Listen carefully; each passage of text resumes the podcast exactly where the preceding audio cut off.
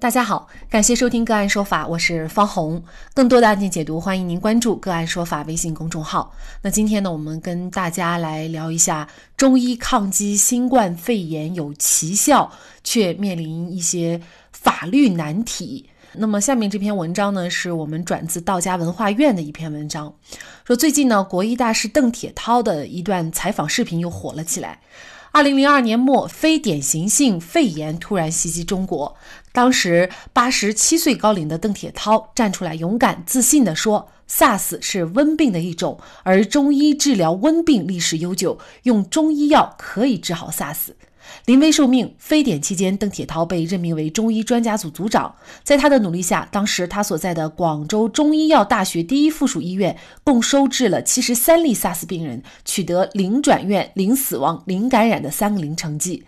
零死亡，也就是说，第一附属医院收治的非典病人没有一个死亡的，都是吃中药治好的。还有就是医护人员的。零感染，这应该说更是一个奇迹。当年非典死亡人数中，医护人员占到了三分之一，付出巨大的牺牲。邓老所在的医院只做了简单的防护，医护人员就只戴个口罩，没有穿防护服。主要的防护措施就是每天喝凉茶，病毒不侵。最神奇的就是没有后遗症。在全国各地用西医治好的非典病人，大多留下了后遗症，股骨头坏死，终身只能生活在轮椅上。但是邓老。所在的第一附属医院没有一个留下后遗症的，全部都是健健康康的出院。那据邓老在采访中讲，非典期间呢，刚开始的时候，在钟南山院士呼吸病研究所里面邀请了中医专家参与了会诊，但是并没有采用中医来治疗。结果第一阶段八十八个非典感染病例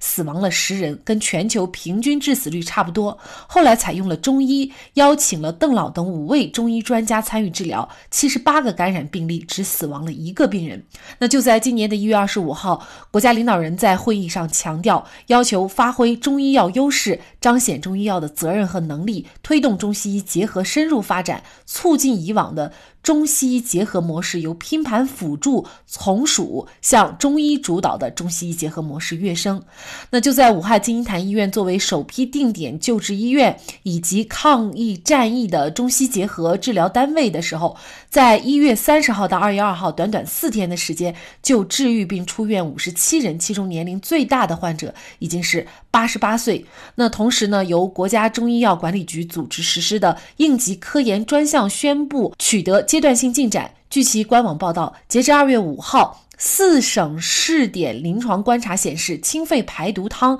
治疗新型冠状病毒感染的肺炎患者总有效率可以达到百分之九十以上。那人民日报也对此进行了转发和肯定。同时呢，据杭州发布报道，杭州市发挥中医特色优势，注重提高治疗的成效。目前呢，全市一家市级、两家区级定点医院收治一百零四位的确诊病人当中，百分之九十八的病人通过中医师的辨证。施治服用中药汤剂，还有二十例加服中成药。那大部分的病人呢，经过中西医结合治疗呢，有较好的改善，而且呢，有八例确诊病例呢，已经是治疗痊愈。对于中医的一系列的在治疗新型冠状病毒肺炎的成效当中，我们也发现了在此次战役当中起到的巨大的作用。对于一些中医师来说，甚至呢还有一些不具有中医师的民间医来说，其实呢他们都非常想为这次非典疫情献上自己的一份力量，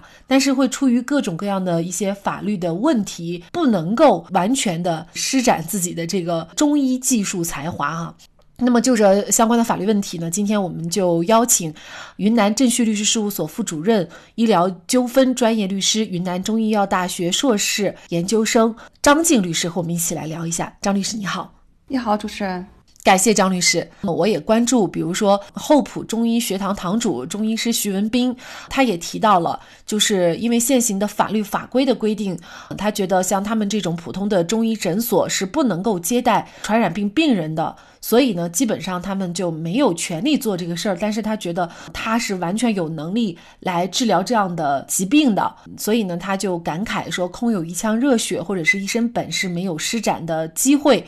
他觉得这是一件非常可悲的事情。为什么会出现他所说的这种情况？首先，这个问题我们要回答的是，应当明确中医诊所可能他没有救治的条件，并不是说中医不能治这个诊治传染病的病人。那么，国家卫健委将此次的新冠肺炎列为乙类传染病，但是是甲类传染病的防控措施。根据我国传染病防治法的相关规定，甲类传染病需对病人、病原携带者予以隔离治疗，对疑似病人确诊前在指定场所单独隔离治疗。对医疗机构内的病人、病原携带者、疑似病人的密切接触者，在指定场所进行医学观察和采取其他必要的这个预防措施。大多中医诊所没有能力进行上述的这个防控措施，但是这并不影响中医生运用中医药来诊疗这个传染病。同时，《传染病防治法》也规定了国家发展现代医学和中医学等传统医学，支持和鼓励开展传染病防治的科学研究，提高传染病防治的科学技术水平。比如说哈，我所在的一个大中华复兴中医群里面，它就有一些民间的中医，他们就非常想冲到这个抗击疫情的第一线，而且呢，他们自己也准备了一些祖传秘方，甚至呢，有些中医师他自己已经号召了有上百人的中医师，希望能够赶往武汉，但是呢，仍然会面临一些法律难题。举一个。比较典型的案例哈，就是在浙江省金华市就有一名江湖郎中，他是农民出身，又是小学文化，也没有行医资格，但是呢，他就偶然获得了别人的一个祖传秘方啊，在这个基础上就研制出了一种治疗晚期癌症的一个中草药秘方，也确实救治了数百名晚期癌症患者。尤其他自己在被拘留的这个过程当中呢，发现自己得了肾癌，那也是用自己的这个草药给治好了。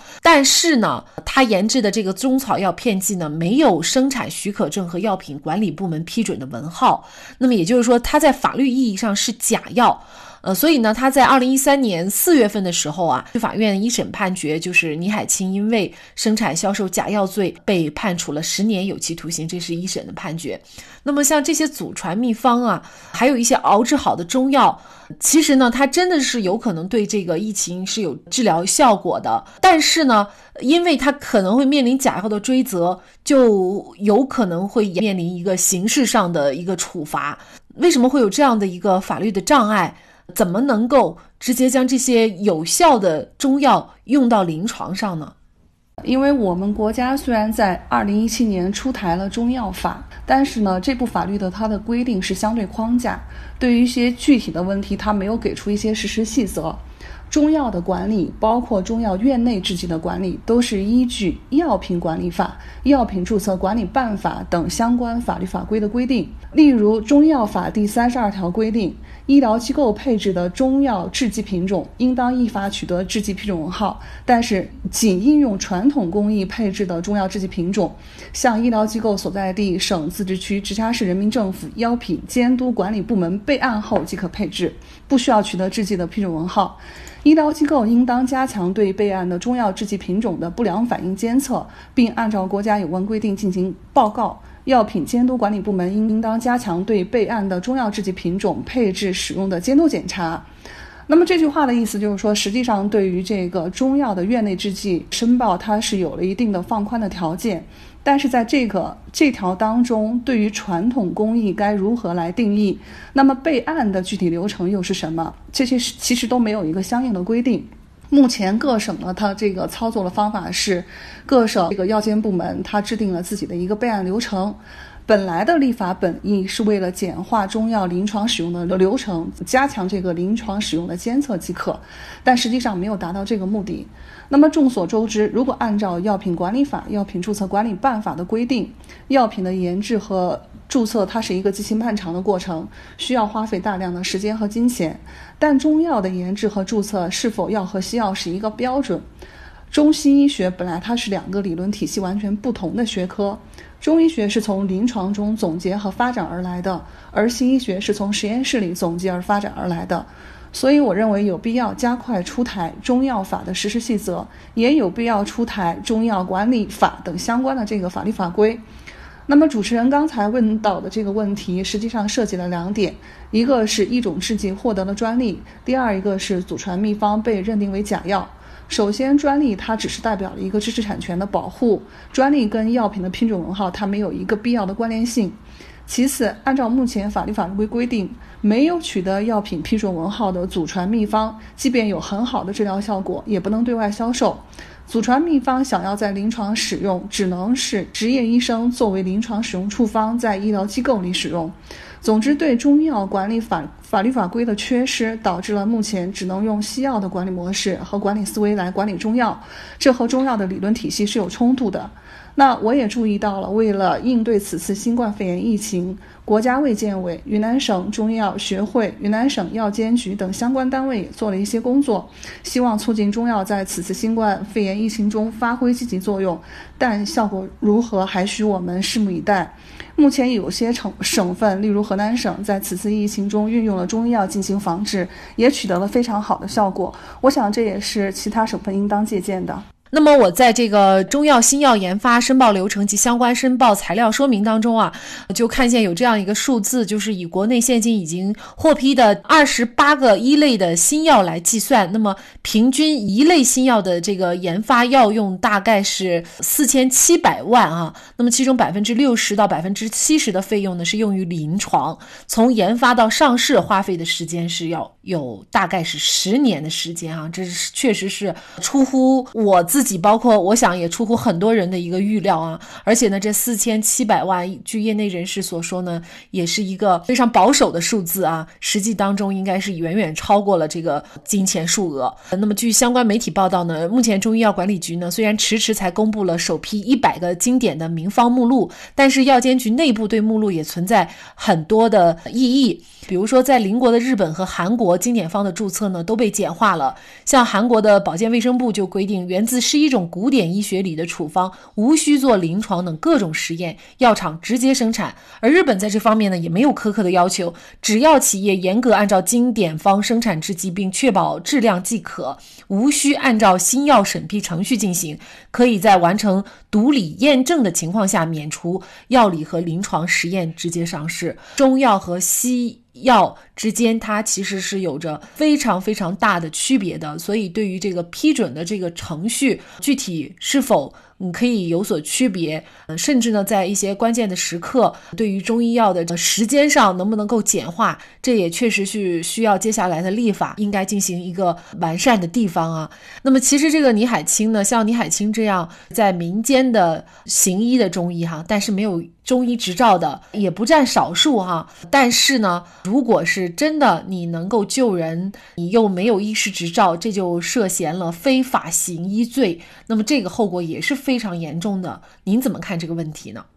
呃，是这样，因为根据我们国家的这个职业医师法，那么国家实行医师资格的一个考试制度，我觉得治病救人，毕竟它是需要一个专业知识，但是同时又因为一个中医的特殊性，的确也存在很多民间高手，所以中医药法它也规定了。以师承方式学习中医，或者经多年实践医术却有专长的人员，由至少两名中医医师推荐，经省、自治区、直辖市人民政府中医药主管部门组织实践技能和效果考核合格后，即可取得中医医师的资格。这个也降低了中医直接医师的一个准入的门槛。我觉得国家对医师的管理与民间高手的这样的一个矛盾，其实是一个一法的价值冲突问题。